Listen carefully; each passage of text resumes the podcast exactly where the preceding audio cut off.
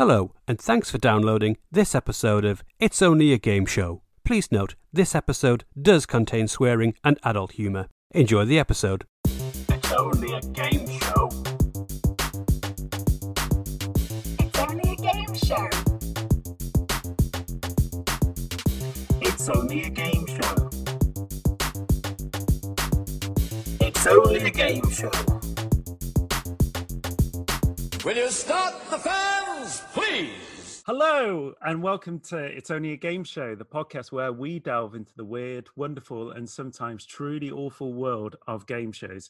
I'm Matt Warlow, and I am joined by what I can only describe as a murder of mm, my, my. Otherwise known as Bev Dobson, Mark Dobson, and Mark Roberts. How are we all doing this evening? Hey, yeah, I'm good.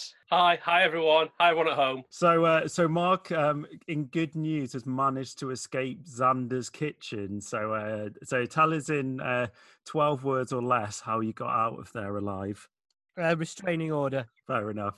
Each episode, one of us will put forward a different show for us to talk about. We'll then cover off areas like theme tunes, hosts, contestants, trivia, controversies, and ultimately, was it actually any good? And we'll do that using our rating of top, middle, or bottom. We'll then follow that up with another exciting round, a Bev's Quiz Quiz, all based on the show that we've just watched. And this episode, it's Bev's turn. What are we going to be chatting about today? We're going to be chatting about the Crystal Maze. Right, this is just a reminder that you don't need to watch this episode, but Yes, you do. but if you do want to watch it, we will pop the link for it in the description of this podcast, all over our social media channels, and our very own YouTube channel too. So, just a bit of background into the Crystal Maze. It first aired on the 15th of February 1990, and a revamped version is still on air now at the time of recording. Do you want to hear some exciting things that happened in the news around the same time? Yeah. So South Africa freed uh, Nelson Mandela after he was in prison for 27 and a half years. East and West Germany reunited. And the, in the big story of the year, the Viskase Corporation debuted a new technology that allowed edible ink ads to be printed onto hot dogs. However, the company found no takers. I thought scrapping Concorde was a step back. That's two times we've stepped back from what surely is a- advancement of the species. Was there anything else? Um, was there anything else debuted in the 1990s? I mean, I, c- I could tell you what was number one at the time. Oh yes, I'd like to know that. So, as Bev puts it, it was Dez's daughter, Sinead O'Connor, with uh, Nothing Compares to You. What a year 1990 was! You got Nelson, like what a lad, being released, and then Sinead O'Connor with uh, when she she actually had the real tears in that music video. By the way, I watched- yeah.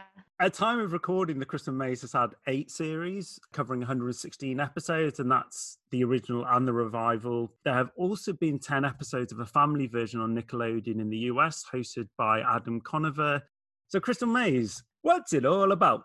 Well, it's about a team of contestants who take on a range of challenges which are set within a maze consisting of four zones that have specific themes. So these challenges were either mental, which tests mental skills, obviously, but also memory ones, like so like puzzles and brain teasers. Mystery, so which is all about problem solving. So it could be a treasure hunt or a large maze, something along those lines. So uh, testing their physical abilities, that could be an obstacle course, or um, I've written the note of lifting stuff pretty much what it was, or a skill. So this would be all about uh, dexterity and marksmanship, so kind of target shooting or vehicle driving. I always thought mystery, skill, physical, mental, mystery. I always thought the mystery was just one of the other three. He just picked one at random. I had no idea that was a theme in its own self. Well, like surprise. Like, like, like, oh, I don't know, we're shit at them all. Mystery. So if they were to successfully complete a challenge, they win a crystal, and for each crystal they win, that earns them five seconds in the center of the maze called the Crystal Dome.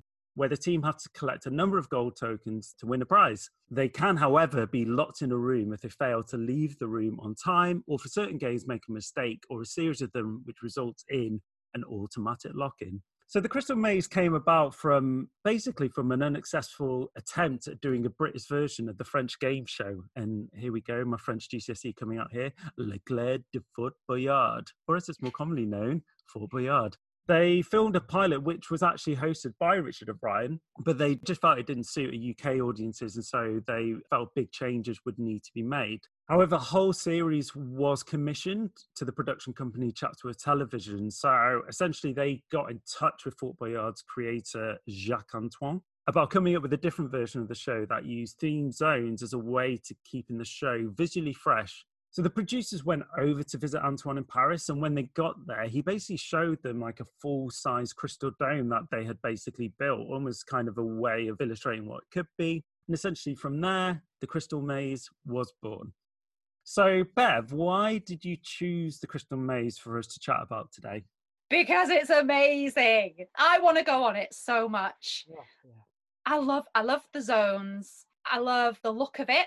I love the presenter. O'Brien is what I watched when I was growing up. I love the idea of it. I love the big dome at the end. I love the music, all of it. But unfortunately, it sounds like I really love it. Every time I watch it, drives me insane. I have to turn it off. So it's mixed emotions. It's a mixed bag from Bev early on. And so, what about you guys? So, what was your relationship with the Crystal Maze before before rewatching it? I was quite surprised we were covering it because I didn't class it as a game show. I don't know why. I would, I've never really thought it was almost too, not too big for a game show, but I just didn't class it as a game show. I loved it. Um, I, I remember used to be scared because we were well, we were seven-ish or something, eight-ish when it when it first came out. I remember watching my sister, and we used to be scared when they got stuck in the rooms, like because Richard O'Brien was sensational, was he? And I believed he genuinely lived in this place with Mumsy and the others.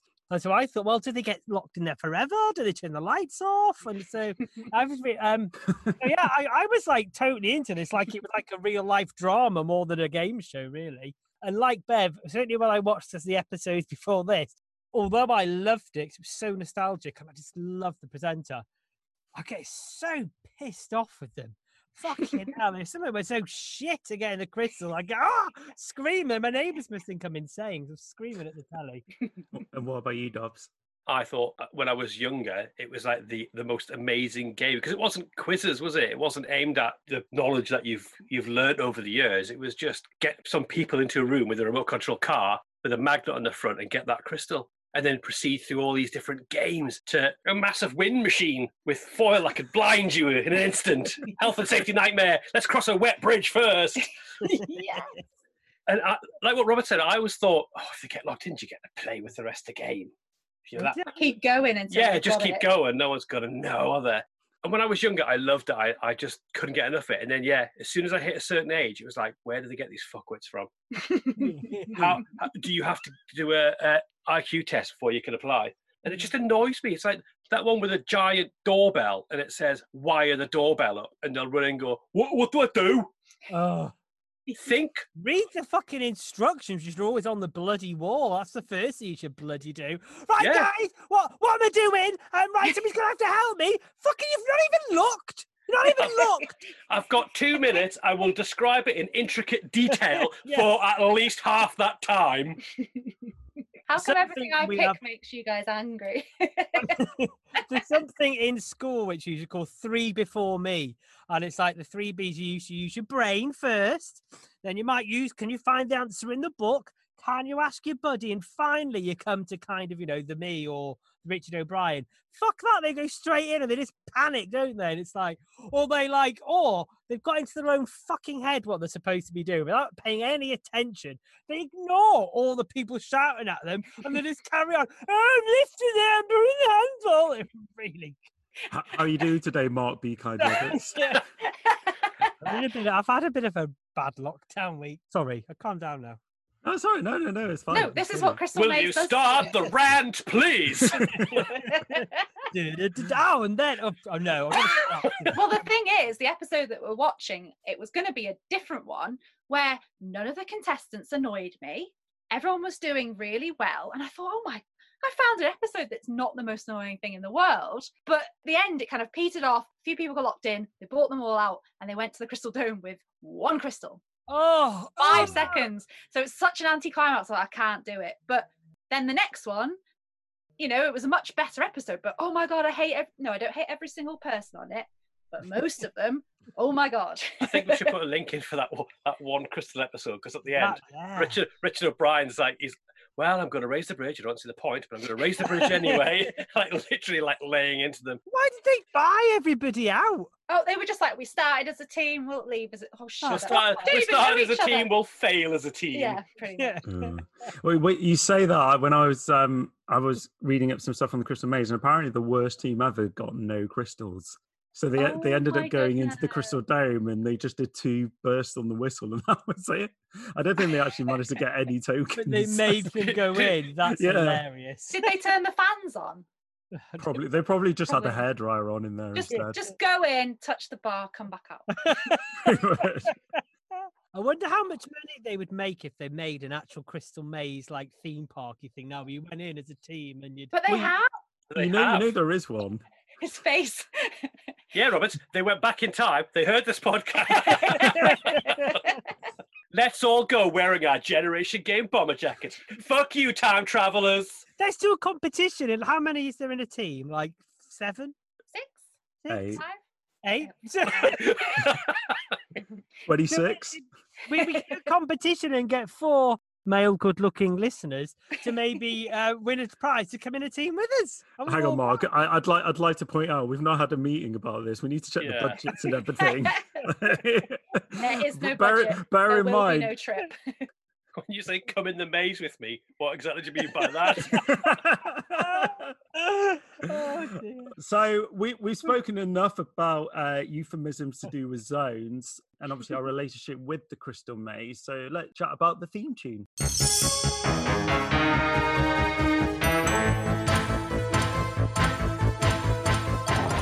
The theme tune was written by a guy called Zack Laurence, who was in Say With a Bell, and it's called Force Field. Oh, I believed in it Yeah, then. sorry. It's been used across all series of the show, but with a slightly revamped version for the newer ones. He wrote the theme tunes for other game shows, Treasure Hunt and Interceptors, and he also scored a number two UK single as keyboard player for the band Mr. Bloe with their song Grooving with Mr. Bloe. It's fair to say I'd never heard of that. But let's not focus on that because at the end of the day, his masterpiece, I think we can safely say, is the theme tune to Crystal Maze. I mean, usually we say whether whether it's a banger or not, but I think we kind of know the answer already, right? It is an amazing theme tune, and um, I've had it in my head because I've been watching a lot of Crystal Maze. Hmm.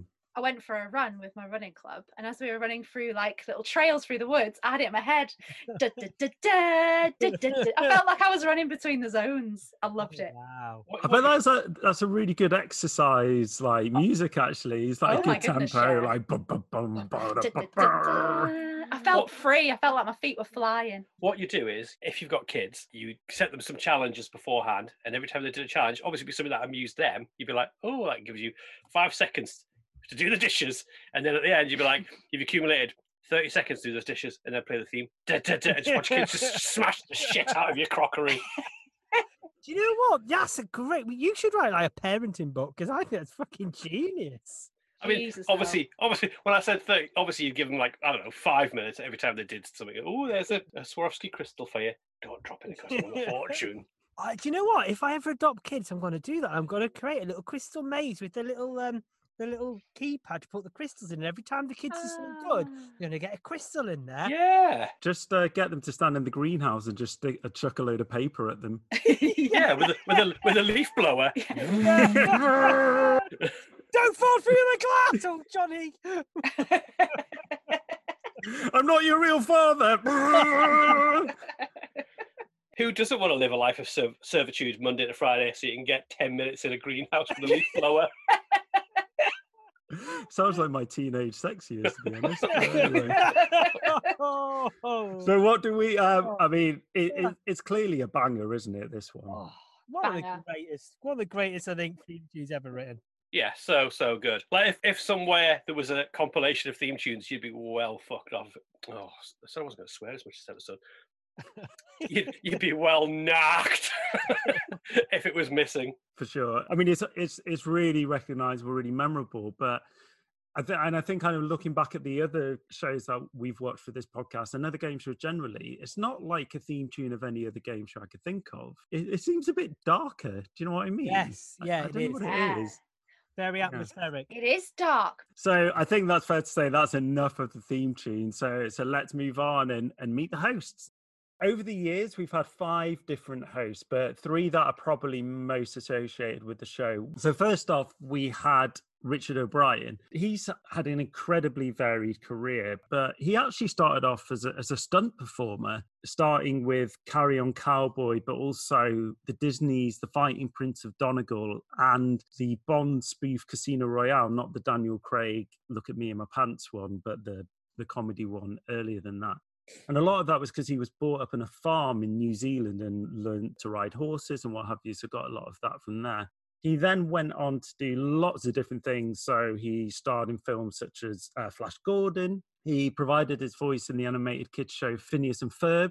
And he also had a pop career, releasing a couple of singles with his wife at the time, Kimi Wong, called Kimi and Ritz. But aside from the Crystal Maze, I think what he's best known for is writing the musical stage show, The Rocky Horror Show, in 1973, and then obviously went on to co-write the screenplay of the Rocky Horror Picture Show, and then, and then of course appeared in the film as Riff Raff. Um, a slight confession to make: I've never actually seen the Rocky Horror Picture Show. Shut Oh God! up! I forgot it's he Well- the best film ever. I deliberately didn't, didn't look look into um, Richard O'Brien before because I was like, I'd always been really intrigued by him and not known anything about him. And I thought, oh, I'll just wait for the surprise in the show. I didn't know he'd done any of that. I didn't know he'd written Really? Rocky Horror. No, I didn't know. Oh. I've always loved him, so I, I've learned a lot. Thank There you. you go. And I, I think kind of his his most well known bit, uh, certainly about Crystal Maze anyway, was obviously his bits to camera, his monologues, but actually they were a happy accident in themselves. It was never planned. So it all came about during filming when Richard basically just turned to the camera people and started messing about with them. And then when the footage was reviewed and went through to editing, producers of the show saw what it could add to the show and basically said, do that all the time. And Richard himself actually said in an interview about looking straight at the camera and that he unknowingly added a complicity between me and the audience at home. So obviously, since then, the monologues have stayed in, and then each presenter has, has put their own spin on it. We've touched on this already, but what do we think about Richard O'Brien as a presenter on the Crystal Maze?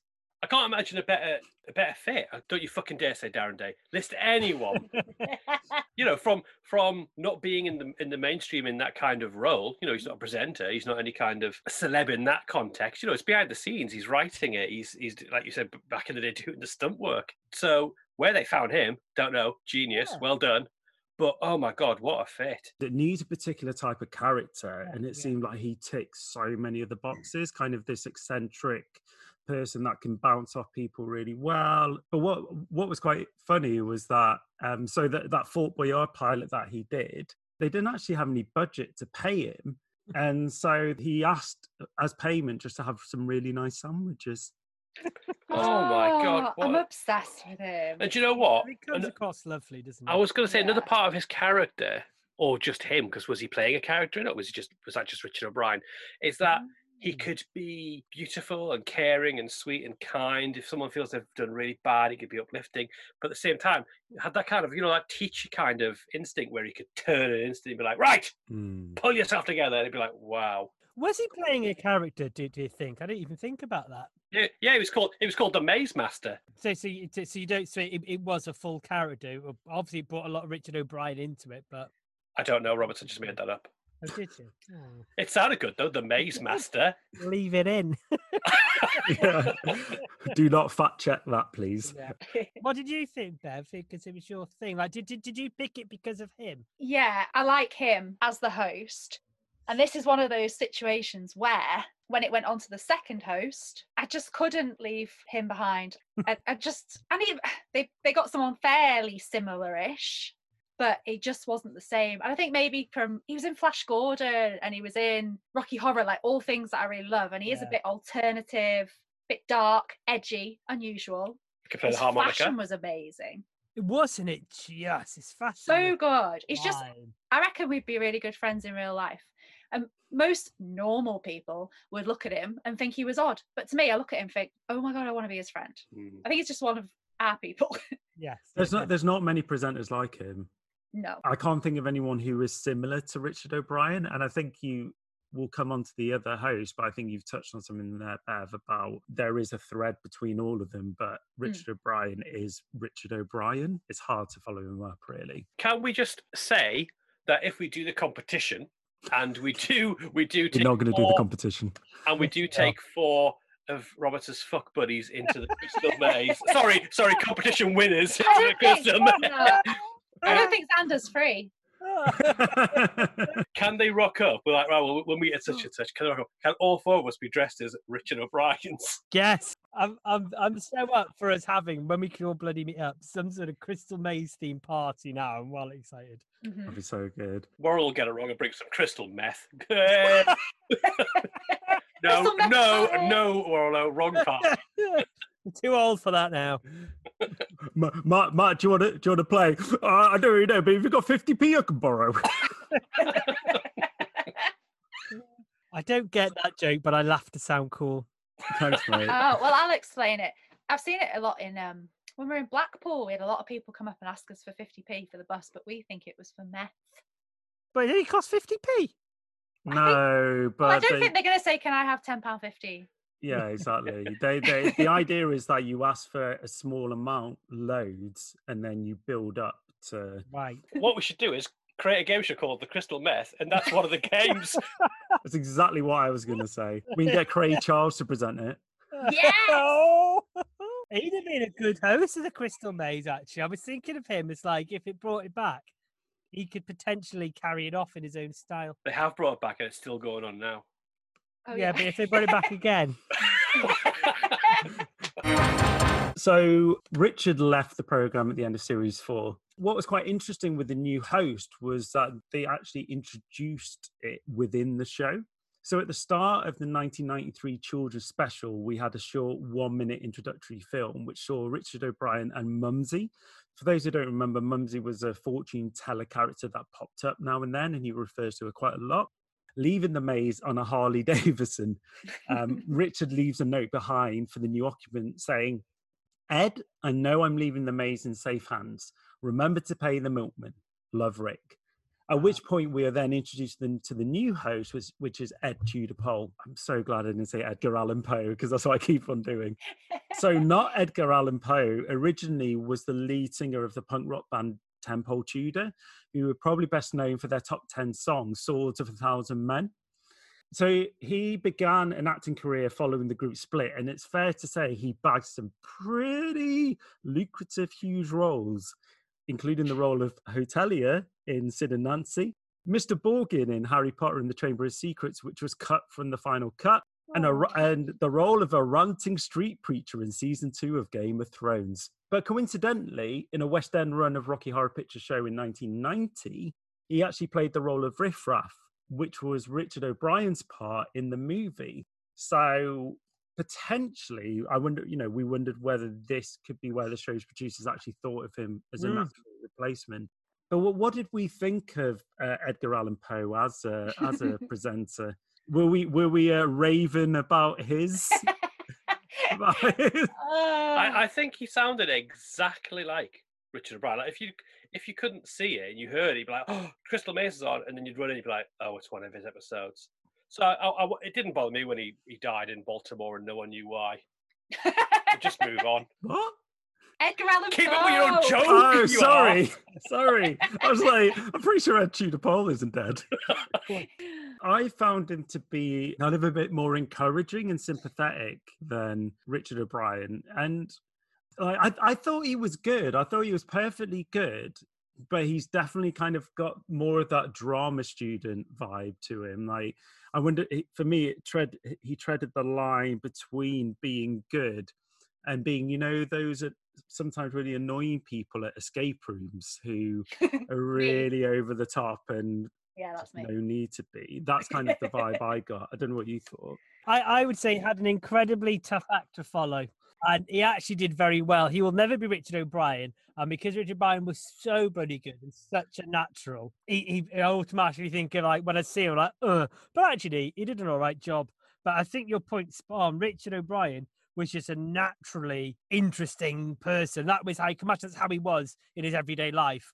Whereas this guy was a drama student when he basically. Yeah, like because a minute ago, Mark, you were like, "Do you think Richard was playing a character?" Like that's how much we were convinced. Like, Mm. yeah, he lives there. The Maze Master. Yeah, yeah. But then when Ed came along, it was a bit too like, okay, we see that you're playing a character. And on paper, I should prefer Ed because he makes more of the actual story of the crystal maze and Mm. like the time zones and the crystals and that when they go from zone to zone, they're like traveling in time and space. And he even looks a bit like a doctor. Oh, Yes, No, he God. does though. yes, Here we. So I should love him, but no, I'd rather Richard O'Brien to be cast as a doctor. Or Christopher Eccleston would have been great. Well, you did Yeah. good, wouldn't you? Yeah. So good. apparently the budget for each episode Hmm. was 125,000 pounds. Yeah, so it was 125,000 pound for each episode, and then to actually build the set, it was about a quarter of a million pounds. So it was it was a huge risk. How the hell do you spend 125 Yeah. grand an episode? How much does Hmm. bags of sand cost in the 90s? Well, I think it was filmed over two days as well, which was part of it. So there was that. But I think I think at the end of the day, it you know, as you say, it was a lot of money. It was a huge risk. But it seems that so after the two series of Ed and the and the seasons before with Richard, when they called it a day, it was actually a big success and regularly getting over four million viewers, peaking at, at just under six million, which for Channel 4, which traditionally has a lower viewership than your BBC and your ITV, is really impressive. And not just that, it was also a critical success and was nominated for a BAFTA on four different occasions, as well as a Royal Television Society nomination as well. So it kind of ticked all the boxes really on, on that side of things too. So, on the back of its success, a number of sites were built called the, the Cyberdrome Crystal Maze, where you could play replica games, but the price point essentially made it more for corporate hospitality. And so they ended up not being very successful and closing down. However, having a real Crystal Maze has always been bubbling under. And in June 2015, a crowdfunding campaign to rebuild it as an, an as an attraction raised half a million pound. That then was built and opened in London in March 2016, proved incredibly popular, and then they opened one in Manchester the following year. Clearly, Channel 4 saw and thought, yeah, we could do something with this. So, shortly afterwards, in 2016, they uh, announced a one off celebrity special, which would be hosted by Stephen Merchant, comedian best known for co creating The Office and extras with Ricky Gervais. And it also included a cameo from Richard O'Brien as the computer. And a really interesting fact is that there's only one celebrity that appeared on both the celebrity version of the original one and the celebrity version of the new ones, and that was Darren Day. No, it wasn't. No, it wasn't. No. We're not No. falling for that again. Because I've watched them. We're not. We're not falling for the third of Warlow's set jokes. that version had an incredibly positive response from viewers. And so they decided to restart it again, commissioning 20 episodes for a 2017 series and then following that up with another series the year after. But this time around, they went for Richard Ayoade to present it. So, for those who don't know who Richard is, he's a British comedian, actor, filmmaker, writer, author, TV presenter. Although he is probably best known for his role as Moss in the IT crowd, for which he won a BAFTA in 2014 for Best Male Comedy Performance. His style of presenting the Crystal Maze has been described as being a more cerebral and intense version of Moss. But what do we think of Ayoade as, as the as the host? Do we think he works as the host of the Crystal Maze? I struggle to like him. Again, he's done some twatty things on Twitter, which annoys me.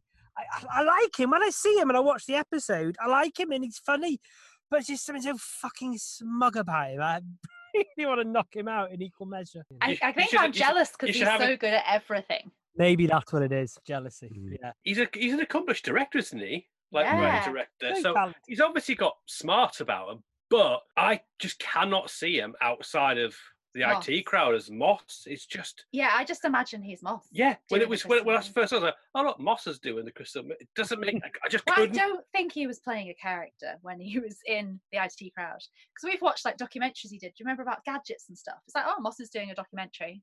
Like, I can't separate him. Yeah, he he is is, Moss. yeah. I didn't even know how to pronounce his name for so long because I'd be like, oh, it's Richard uh, Moss. Richard I just- Moss. yeah, Richard Moss. What is it? Ayoade. But I, Iowadi. but as a present, why would I turn to Dalek? As a presenter on the Crystal Maze, it just seems like a perfect evolution Richard O'Brien to Edgar Allan Poe, his, his clone, and then Richard O'Brien. It just seems like almost like a clone, isn't it, of that concept of presenter of the of the Maze Master. Gonna coin that as my own phrase. Mhm. Yeah, a natural progression, natural evolution. But I think with um, Dick Moss, like that's always been. Uh, You've been fucking silent because you've been thinking of that joke. but the, the one the one thing that I did think is that he's almost too reserved, you know, to be on a par with Richard O'Brien. Uh, You know, Richard O'Brien's so kind of out there and flamboyant, where where Ayoade's is a bit more kind of drawn in on himself. We've spoken about the host, and now that can only mean one thing: it's time to play the Crystal Maze. Oh, hi. we're introduced to Richard. He's already got the old harmonica out. So we meet the six contestants, the team. There's Anne Albinson, 20 years old from Macclesfield, and she's a student at Kingston Polytechnic. Keith Shrod, 34 years old from Essex, and he's a chartered accountant. Andrew Noble, 21 years old from Glasgow, and he's a singing telegram. Joe Williams, 21 years old from the West Midlands, and she's a drama student. Sheila Smith, 40 years old from Durham, and she's a prison officer. Mark Johnson, 25 years old from Reading, and he's an insurance underwriter and also the team captain. Already Sheila's just there, smiling and nodding aimlessly, having it. She's just glad to be there, Oh having a my lovely time. Richard tells them they've got to go and unlock the gate. It takes all of them to realise it's locked, so not a good start. And then it, it's up to Richard to tell them that the key is actually on the floor. So they managed to get in. And we were talking about him being a stunt person. I was so impressed by this point. Then Richard, yeah, he, he jumps about over the walls, under gaps, bearing in mind he's wearing a suit and cowboy boots. And considering he was 48 at the time as well, it was pretty impressive. So we we open up with the industrial zones, basically an industrial wasteland with like dirty metal doors and bins. Dirty old doors. Anyway, so Richard explains the concept of the games. So yeah, four types of games between two and three minutes long. So it's the role of the captain to choose which team members play what type of games. So first up, we had Keith with a mystery game, and basically this was just a pinball machine with holes in the board. Not really sure what this game had to do with industrial, but, but that's fine. Keith starts going for it, basically chucking loads of balls in there at the same time. And as Richard says, I think he's trying to work too many balls at once. well, it's fair to say we've all been there. Hmm after all, Richard may have been right, as he doesn't even come close to doing it. Can I just say how how annoying the first guy was when he walked in? And it was one of those like we described. Just I'll, I'll describe it.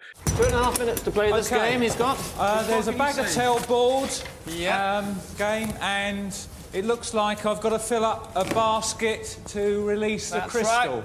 Yes, I appear to be presented with uh, a giant pinball machine of some sort. I believe I just I'll just go fucking apeshit on it. and then Richie was like, "Use the flippers." Oh, just fucking put balls in. That was a very good impression, then, by the way, of Richard O'Brien. Use the flippers. Will you start the flippers, please? it doesn't need describing. It's it's obvious what it does. You know what? Maybe we're being a little unfair because we're seeing it on. We're not in the moment with the adrenaline and going to the room and you're kind of thrown in and the time. And I wonder if, if, if it is a little bit panicky actually when you Oh, go it will be. Oh, it's going to be. It's going to be massively high pressure. No, it I'm won't. trying to be nice. the TV might put an extra element on that none of us, apart from Warlow, have had. Hmm. But we've all done escape rooms, and I've never gone into an elaborate escape room, went, and lost my mind, and just started shouting at Bev, "What do I do?" But have you ever done an escape room where there's like six million people watching you doing it, and you've got some ball guy, ball guy outside going, "Just fucking hurry up! Just hurry up!" No, but nor have I been in an escape room that's cost 125 grand. Captain Mark uh, looks Joe up and down, and then chooses her for a skill game. And this is a model railway train on one end, the crystal on a cargo carriage on the other, was set to point in the middle, and they basically have to get them to join up. Um, one of Richard's key roles, and it became pretty prevalent here, what I thought anyway, was when the game is as boring as fuck to watch like this, he basically fills the gaps and makes some of the train noises with his trusty harmonica, basically. I think a little bit of a little bit of train music here might be good. This.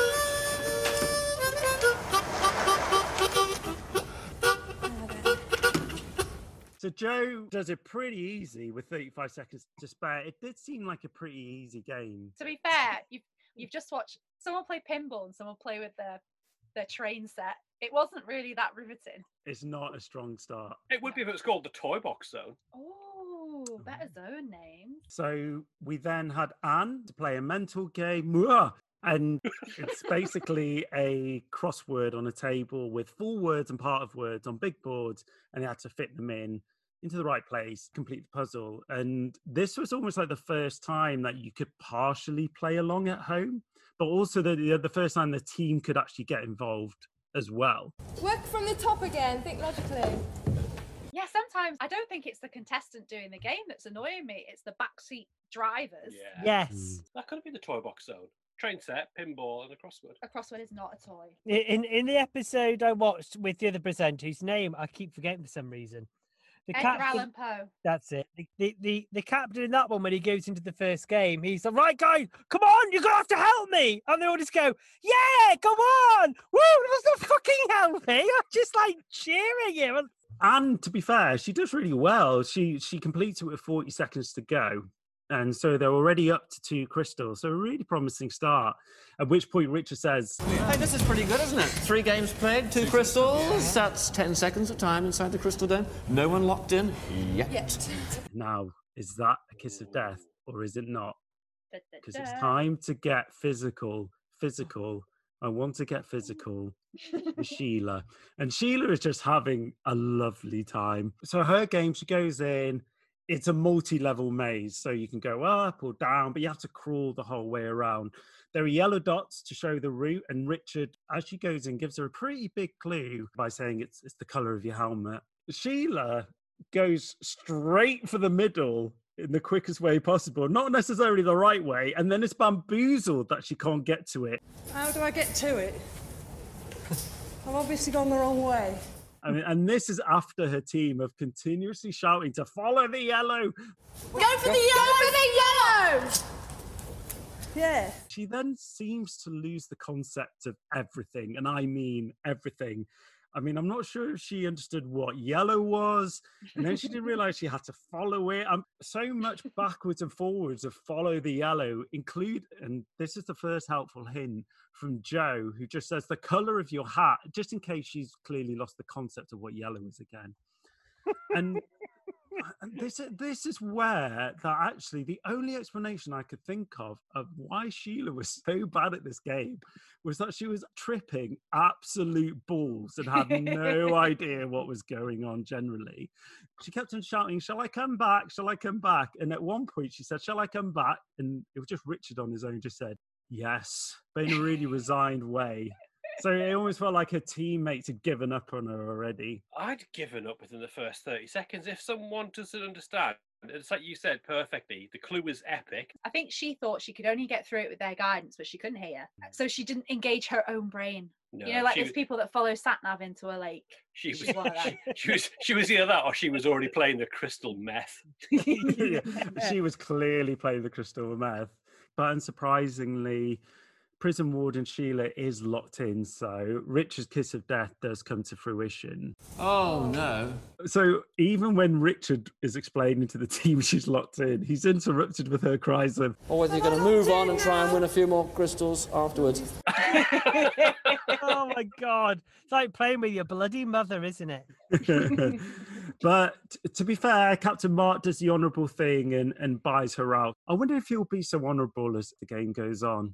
We shall see. But Sheila comes out and just says, "Oh, my knee pad fell off," but that was really good fun. And at that point, I I love Sheila. So what what did we think of the industrial zone? It's like you said at the start. What were the games to do? A crossword. What's that to do with industrial? I mean, I'm not saying it's like you know, save a overdosed prostitute from dying. I don't. I'm not saying it has to be that or torture car, but uh, theme them a bit better. Yes, it's the weakest of all the zones. Yeah, I'd agree. I think that's in the crystal meth one. That is. Oh, yeah. Give an adrenaline shot to the heart in less than two minutes.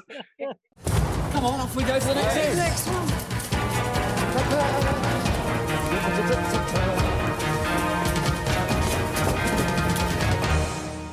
At entering the Aztec zone, the team only have one crystal, which means just five seconds in the crystal dome. It's pretty pathetic, isn't it? But they aim to change that with the skill game, and this time it's the singing telegram, Andrew. I can't believe singing telegrams are still a thing, to be honest. So this game is essentially a treasure hunt. He is given clues of the locations of four items in the form of riddles. The room is set up with sand and artifacts on the floor, with a grid made of rope about a foot off the ground, and each grid being a square foot big. And he basically has to follow the clues to find the artifacts that are buried in the sand and then pop them in a statue at the end to get the crystal. He goes in, he's reading the clues, and Richard straight away slagging them off for taking too much time already.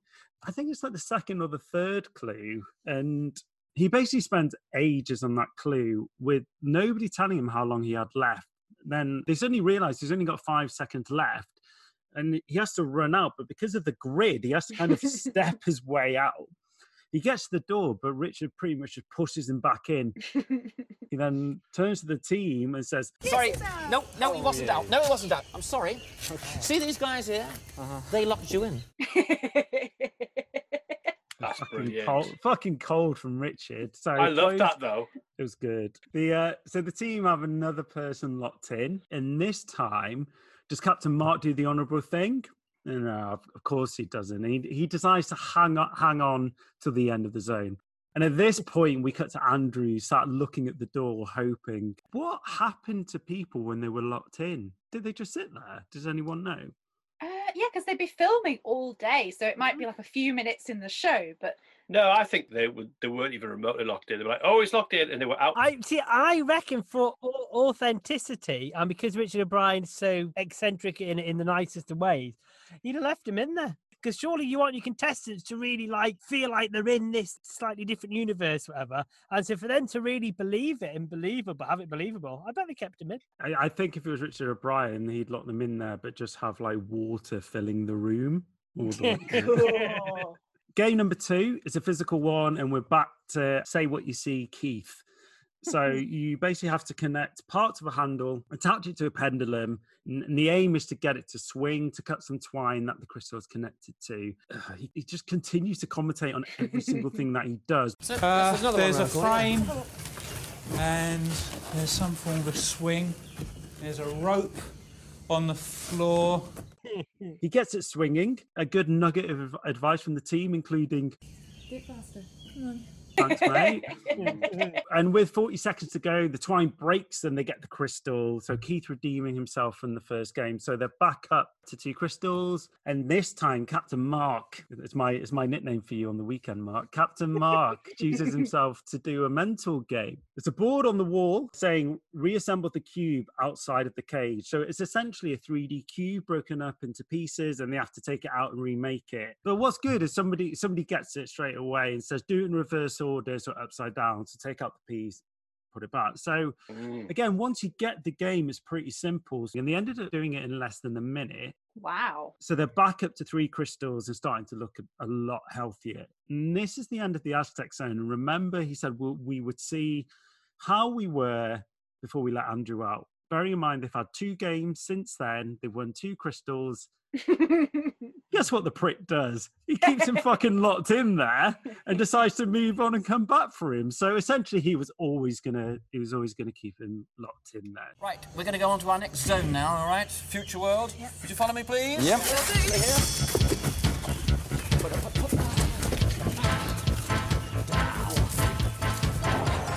So we're into the futuristic zone, which is the the space station. Captain Mark chooses a skill game, and here he is. It's Sheila.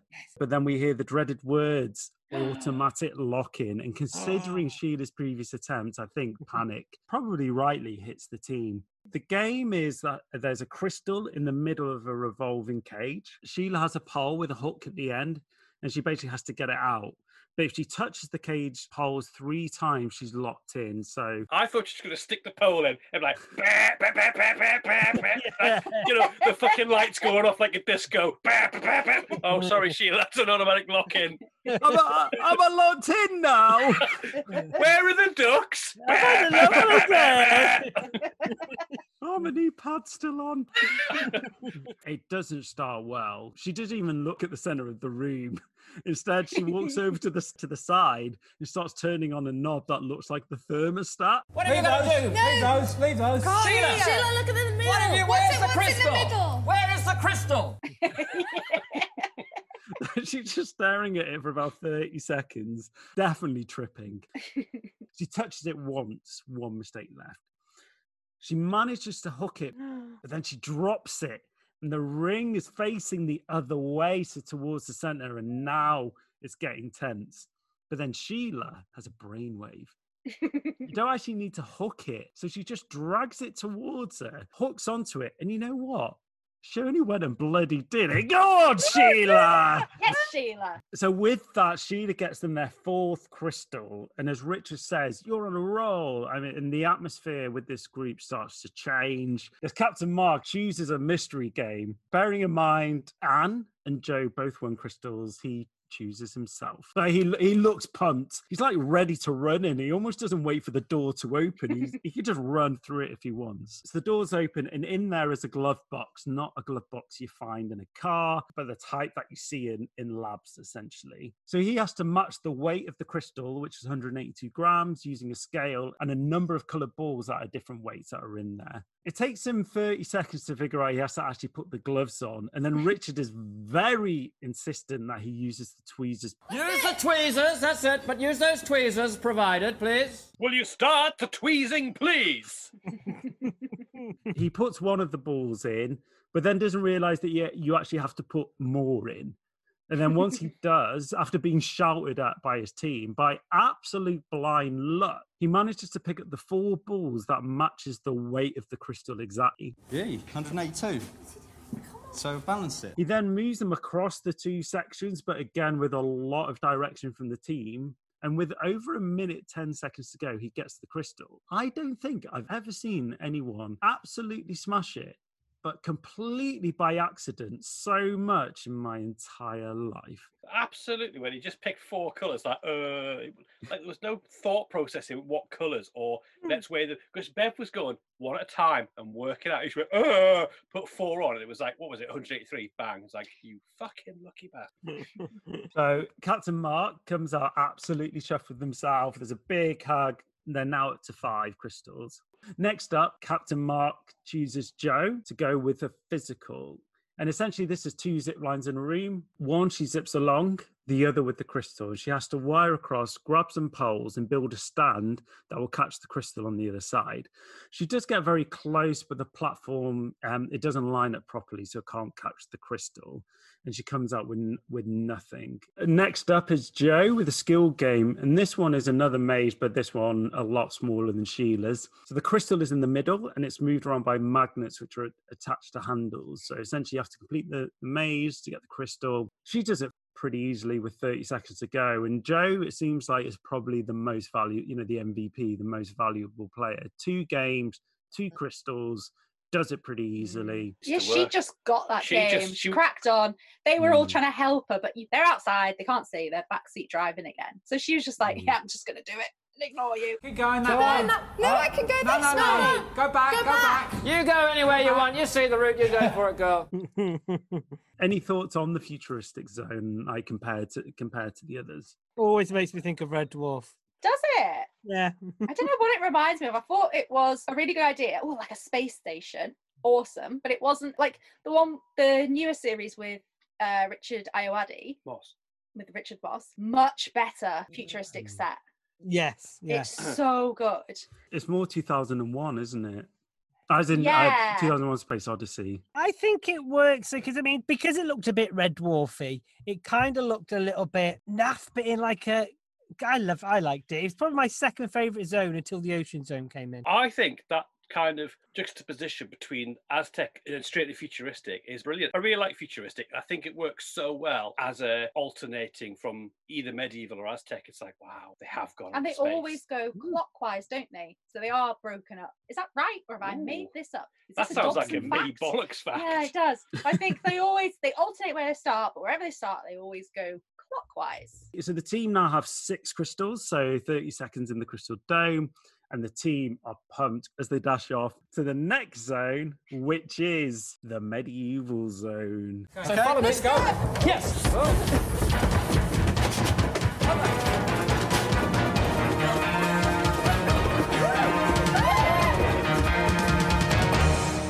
Captain Mark at this point is reminded that Andrew is still locked in, but Captain Mark decides they'll play the next game and decide after that. I always, I, I always felt it was quite harsh to keep people locked in for such a long period of time. I mean, they're all in the same boat. They've all had a day off work. Imagine if uh, we went with the competition winners and the four competition winners all got locked in and we just fucking left them there, there for the whole weekend. Ruined my trip.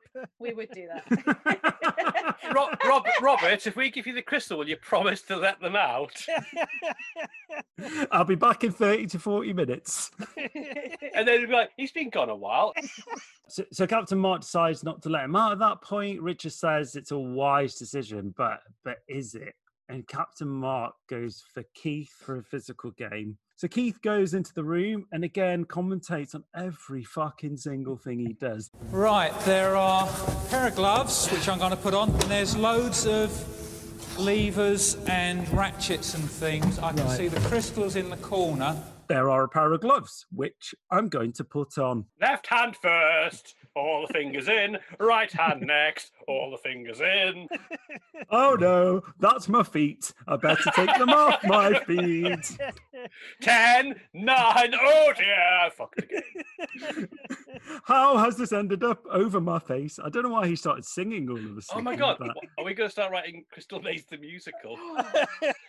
oh no, oh no, it's a lock in. oh my god, that could work. I, do you know what? Hmm? hmm Thanks for your. im- You know what? Mm. Mm. Have you heard Mark Roberts' review from the Telegraph? No. Mm. oh yeah. You know, oh, you never guess the edgy thing he just said. What, what, what? Mmm. Well, I just started thinking about script writing it. So he, he puts on the, the pair of gloves. The crystal is grabbable, and Richard says he should grab it and run, baby. Grab it and run. So Keith does. Oh no! That gate's come again. Oh, He just thinks then he could just go over and lift the gate up. So bearing in mind, like the show that he's on, what's just happened, the fact that he thinks he could just walk open, walk over and open the door, and that'll be fine. and I can just lift it up. No, but I can't game. because there is. I've Come obviously on, got to it on the release it crops, with this mechanism. On. Use your wits, boy. Yeah, it's not man oh man, mate. He's already used up over a minute on a three minute game, so it's starting to look a bit bleak. With 30 seconds left, he managed to finish building it and it it starts turning the handle, so it's starting to look promising. But the main problem is, is he hasn't actually tied the rope to anything. He's just holding it in the other hand. But then he lets bloody lets go of it and then effectively seals his fate and he's and he's locked in. Four, three, two, one. So at this point, we've got say what you see, Keith and Andrew both locked in. And remember, he's he's been stuck in that room for ages now. Um, but Captain Mark decides to buy Andrew out, and off Sheila goes to get him, taking with her a crystal. So there's five crystals left. But what's impressive is that she comes back with Andrew and a gram of meth as well. Did she find her knee pad? Probably- it, it was it was on her elbow the whole time. Um, so up next to try and get them back up to six is Anne with a mental game. There's basically a load of discs on the table that revolve. There's a color on each end, and they have to match up to release the crystal. Anne again absolutely smashes it and gets them back up to six. So to celebrate Andrew's return, Mark then chooses him to do a skill game. Did they make the right decision to buy him out, or should they have gone for say what you see, Keith? Well, it's fair to say we find out pretty quickly because Andrew is fucking useless at this game. In this one, there's a water feature on one side with sections of piping on the floor. He has to line them up and connect them to the piping down to the bottom to set up a mechanism that will then release the crystal with the water flowing through it. He's continuously putting the wrong sections up, and they tell him to come out with about 15 to 20 seconds left. 15 seconds. Come out, come out. You never get done. Oh. Which, in the terms of Crystal Maze, is as close to an insult as you can get, basically. Yeah. Like his eyeballs didn't even work and his logic wasn't engaged. It's all that heat of the Aztec zone fried his brain. Yeah. Hmm, true. So that was all the games. So they have six crystals, 30 seconds in the dome, but they have one team member locked up. Say what you see, Keith. Gang, what would you do here? Would you go forward to the, the crystal dome, one person down with more time, or would you get Keith out and have less time? I would be devoed if I was the Keith. But at the end of the day, if you're locked in and they win and you get the prize, you still get the prize. So I'd be like, do you know what? I'd leave him. So I, I would be devoted if it was me, but then if we won the prize, hey, all forgotten. I'm glad I'm not in an army squadron with you then, Dobson. Uh, what about you, Mark? Oh, I'd have friendly fired the shit out of you the first day. oh dear. I think you can have um, too many people in at the end. And I think some of them so fucking stupid. They pick up all the silver things. So I, w- I would leave them. I would think, "Do you know what? Time is probably more important than hands. Do you know? Do you know the key here? That's not what people with no hands say. The key is right. If there's five of you, because one person's locked in, three pick and two at either side of that letterbox, and you hand it to them, and they quickly Yeah. pick out all the silvers Oh, and feed them in. What about you, Bev? Would you leave Keith behind? Absolutely. Oh, Am I the only one who would take him? I'm the only one who takes Yeah, him. Yeah, and you're the reason why we'd end up with a fucking crystal and not the prize. So Captain Mark pretty much tells Keith to go fuck himself and takes away what would probably be the the highlight of his day of going to the Crystal Dome. Now you say it like that because you looked really sad when you were the only one who was going to save him. But I said that it's probably it's the highlight, isn't it? To be mind you, fuck it. He should have just got out, shouldn't he? So fuck it. They didn't lock him in. He locked himself in. It's Exactly. true. It's true. Before we get into the dome, though, um, how do we think the medieval zone works? I don't think it works without Mumsy. Agreed. Like that Mm. should be a given in in, Yeah. in any uh, Medieval, medieval. zone. Yeah. But Duh. if you always have Mumsy, like because Mumsy's the ones brilliant. The interaction with, with her and Richard O'Brien makes the Oh, show. so good. But it's so good when there is an episode with Mumsy in because when you get to the door and Richard gives you the three coins, you're like, oh my god, I'm going to meet Mumsy. This is amazing. It doesn't happen all the time. Yeah, time. that is true. Yeah. Hmm. So off they go to the Crystal Dome with Richard saying, "Bye, Keith," just to rub it in. To the Crystal Dome!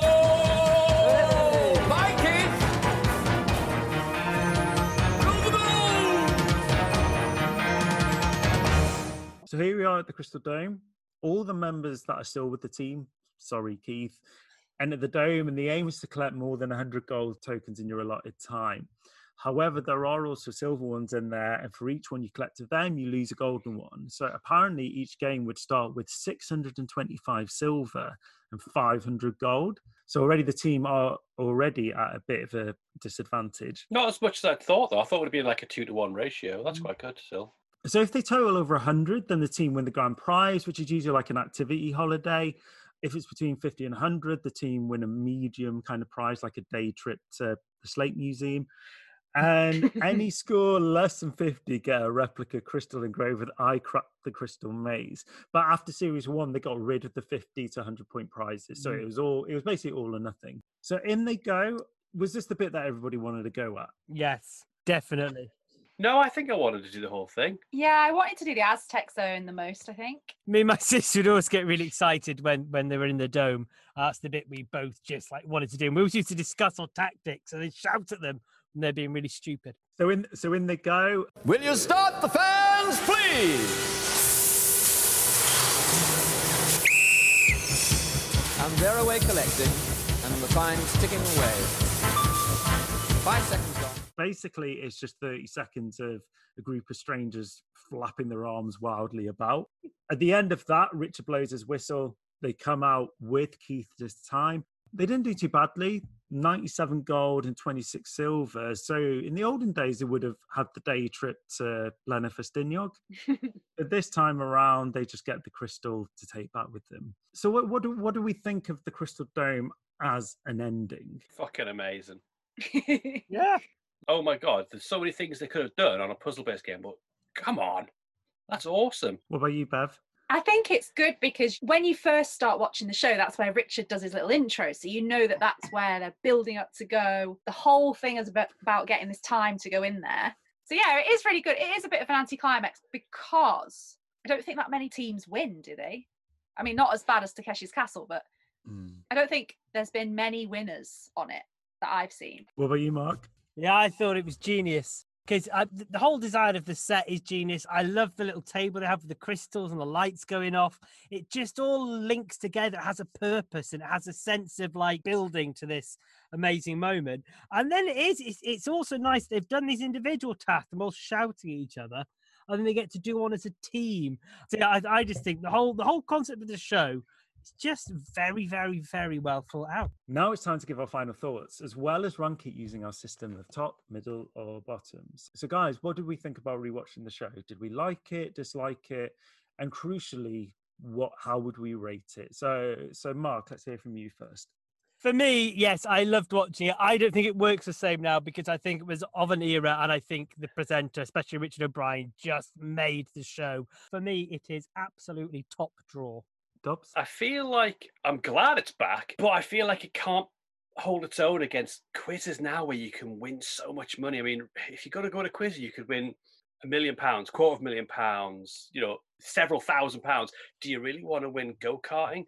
But I do feel like everyone who goes on it, the prize is tertiary. It's like, oh, I don't care if I win. I'm going on the Crystal Maze. I want to do these games and I want to get into that Crystal Dome at the end. Mm. Absolute top. I think for like for me, I did enjoy watching it. Um, but it's not necessarily for like the, the usual reasons of watching game shows. a lot of it is actually watching it for people doing dumb things or the cool games. I think if there was a flaw for me, and I think it's quite a big one, is that some of the games it's really hard to get involved. And obviously, Richard does his bits to the camera, which kind of draws you in, which makes for a good TV program, but doesn't make for a good game show. I can't call it a top. I think for me, it's a, it's like I'm going to sit on the fence and say medium top for me. And then finally, Bev, obviously you brought the show to this, and you were talking earlier about how much you loved it when you watched it growing up. Has that changed at all for you? No, I still I still love it. I do struggle to watch it. It's not them, it's not the show, it's me. I've changed. I'm mm. the problem.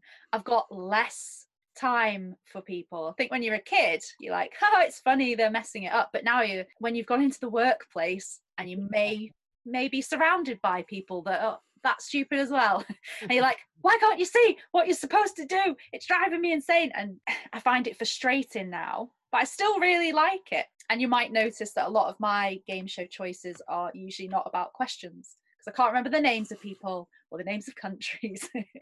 but lateral thinking and problem solving and puzzles, I'm all in. So I'm yeah, still a top for me. We'd love to hear what you thought of the show. Do you agree with us? Do get in touch. We'll mention how to do so at the end of the episode as well as in the description of the show. And before we go into Bev's quiz quiz, we've been getting a load of lovely messages saying nice things and suggesting shows we should talk about in the future. Sarah got in touch on our Facebook page to say, another fab episode, guys. Have a suggestion for you all as your opinions on either of them would be interesting. We'd love to see either name that tune and or face the music. So thanks, Sarah. We'll definitely add it to the list. I know one of them is all about classical music, so we might struggle a bit with that one. But no, we'll get Xander. It's fine. Uh, get get him, get him back out the storing cupboard, eh, Mark? and also we had Emily who left a lovely review on Apple Podcasts saying such an easy listen and weirdly fascinating at the same time. As someone who doesn't even know or remember a lot of game shows, I really enjoyed this delve into 80s, 90s culture. Bit mad and very funny. So thank you so much for getting in touch. And just as Emily did, if you enjoy the show, do leave us a review on Apple Podcasts. The more reviews and ratings that we get, the more likely people will stumble across us and give us a listen. It only takes two minutes and we'd hugely appreciate it. Anyway, en- enough of us blowing our own trumpets and selling our souls to the marketing gods of Apple. It is time for the main event. Downloading. Let's quiz, quiz, quiz, quiz. Have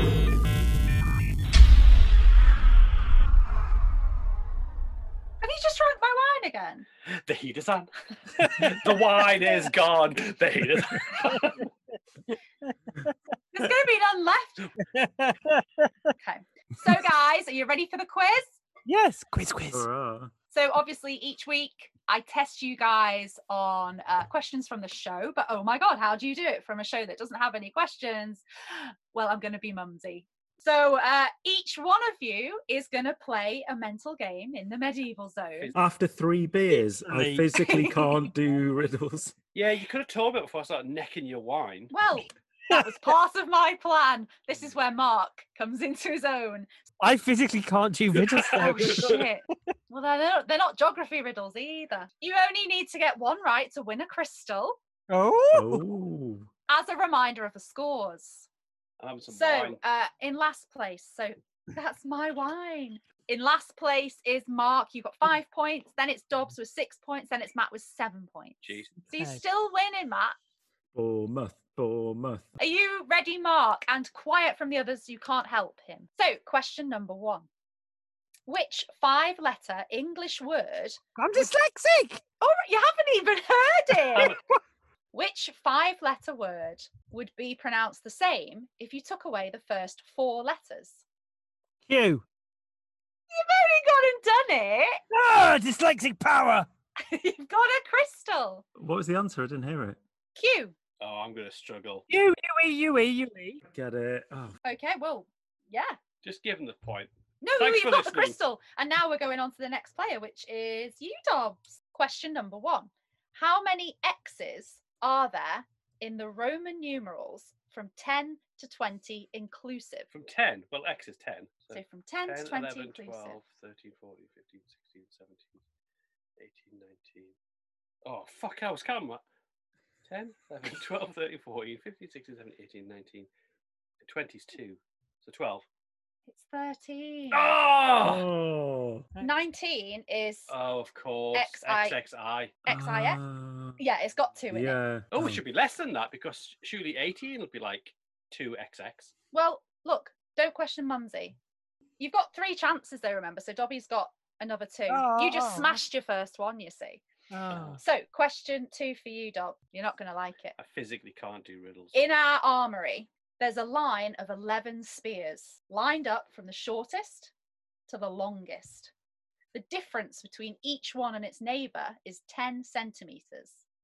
The longest one is three times the length of the shortest one. How long is the longest spear?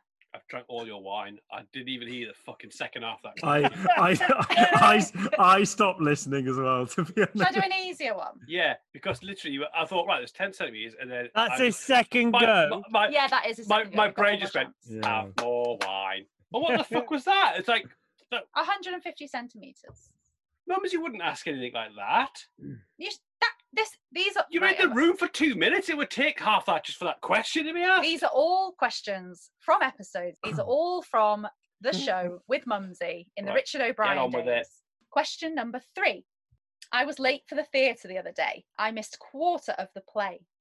If I'd got there quarter of an hour earlier, I'd have missed only an eighth of the play. How long is the play?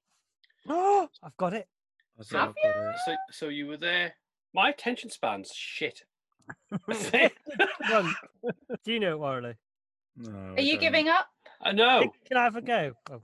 I haven't given up. I just. I mean, you don't have the unlimited quest- the- time. I just. I've had lots of wine, so. um, uh, you were late Don't for the. promote You, were- you were the, You were late for the plane. You missed quarter of it. If you'd been there quarter of an hour earlier, you would have only missed an eighth of it. So obviously, the correlation. Uh, Z. Z. Carry, carry the two. Carry the two. Oh, I don't know, an hour. No, anyone else for any guesses? Two hours. I Two thought it was two hours. hours. Yeah, I thought it was two hours. So I'm sorry, Dobbs, you don't win a crystal. Well, but you don't get locked in either. I'll let you out. why can't we have a fucking easy one when I'm not drinking? I'm having more wine. I'm So just question- necking her wine now out of spite. Question number one, Warrilow. A maiden was given a box of sweets. She ate half of the box on the first evening, and then each night after ate half of the remaining sweets.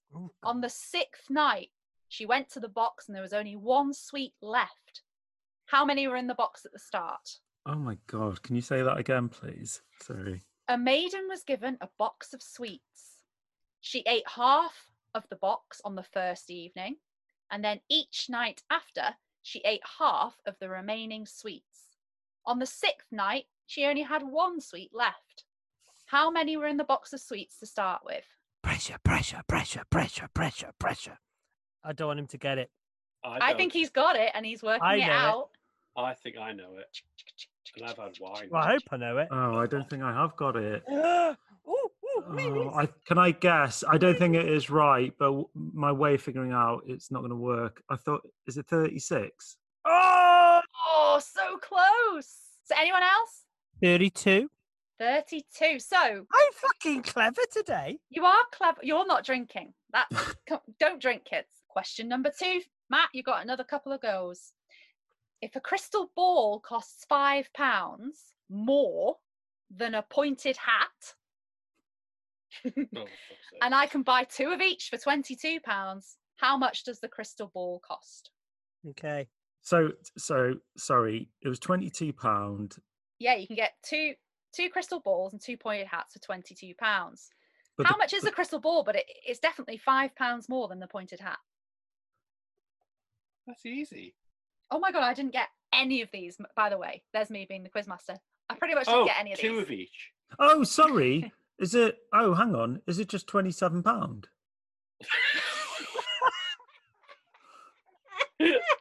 Oh, God. How can a crystal ball be twenty-seven pounds if you can get two of them and two pointed hats for twenty-two No, pounds? you just said then it was just one point. You just said a pointed hat. You only said one. you did just then. No, I said two of each. A crystal Oh, I, ball. oh, let's move on to the next one. I'm fucking terrible at these.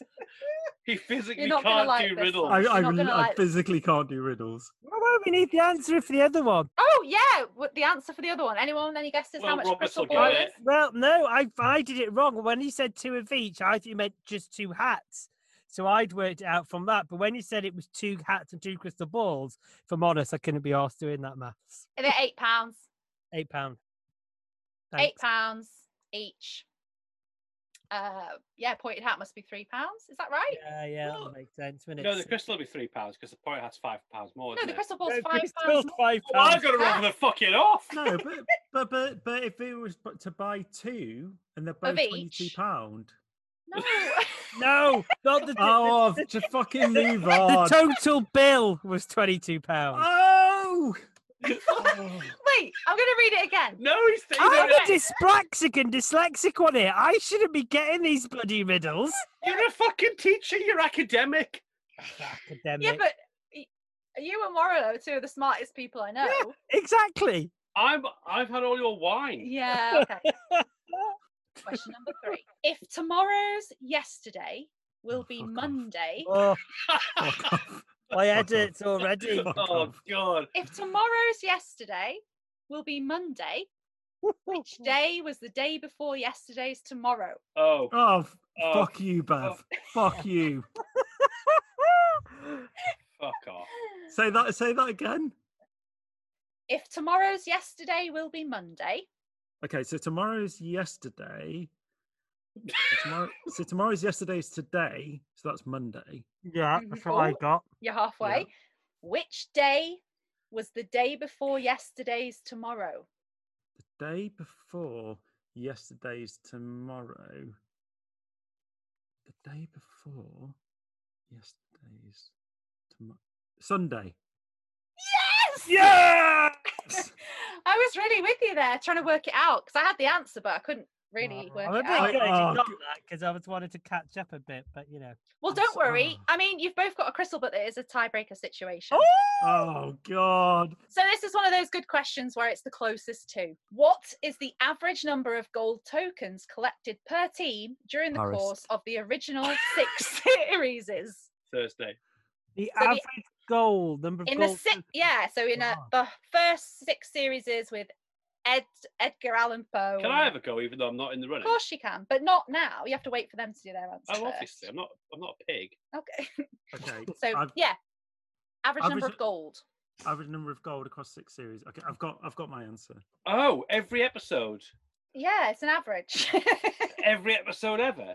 of the, oh god, the first six seasons, the ones with Ed and with Richard. And you only got a prize if you got over 100 gold, wasn't it? Yeah, Ma- can- after can the after the 50 be minus. I was going to check. Is it is it just the gold tokens collected? Yes, or is without it, the minus. So it's not the deduction. Fine. No. Okay. Including okay, the gold that's okay. left in the machine at the end. No, you're doing it now on purpose. I've got mine.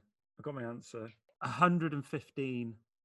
Okay, and Roberts? 130. Can So I the- have my guess? Yeah, go on then. 88. Oh, I think I've gone too high. You have gone too high. Warrilow was closest, so gets the crystal. What was it? 98. Oh, can I still get a point though? Because I did ah. well in the riddles. No. No, That's unfortunately not. shit! Yeah, that's really This bad. shit game. I'm not playing anymore. I was going to catch up with fucking Dobson. I got my first riddle and I got some of the other riddles right. Robert, I'm so with you. He got all those points because he fucking cheated with Bournemouth, and now he's racing ahead. Yeah. Well, what are you going to do about it? He's only he- you lucky make- with you- the bloody day before yesterday, tomorrow. You know what fucking day of the week it is? He gets. No, he You're making him that out. You're making him out like he's the SAS, and me and Robert are fucking dad's army. I'm not having it. Just because he's Well a done. creator and producer doesn't mean you have Well to like done, kiss his arm. Warrilow. Yeah, I'm really yeah, good let's at see you do that. too, and people are really bitter. It's not. It's not your fault. So, uh, so, so, Bev, for the listeners of my ego, can you say what the scores are, please? Oh, God. Of course. So Why get bonus point or something? I'm sorry, no. Write in, listeners, if you think I should get a bonus point because I did really well on that. Should round. Captain Mainwaring and Sergeant Wilson get a bonus point against Andy McNab? So Mark's got five, Dobbs has got six, Warrilow's got eight. But next week it's going for going for gold. I'll come up with a really good one with lots of points to throw around, maybe. Thanks for listening to this episode of It's Only a Game Show. If you like the show, please do tell your friends. You can also find us on Facebook at It's Only a Game Show, Instagram at It's Only a Game Show, on Twitter at Only a Game Pod. You should also subscribe to our very own YouTube channel where we put all the episodes and other clips. Just search for It's Only a Game Show and subscribe to us there. Or you can email us at It's Only a Game Show podcast at gmail.com. Thanks as ever to Ian Jones for the artwork. You can see more of his stuff over at ianthomasjones.com. So join us next time when we'll delve into another weird, wonderful, or truly awful game show. So it's a bye from Bev, Give me my wine back. it's a bye from Dobson, 37. it's a bye from Mark. Bye. I'm off to call my dealer to pick up some more crystal meth. Goodbye. It's only a game show. It's only a game show. It's only a game show. It's only a game show. Will you start the lube, please?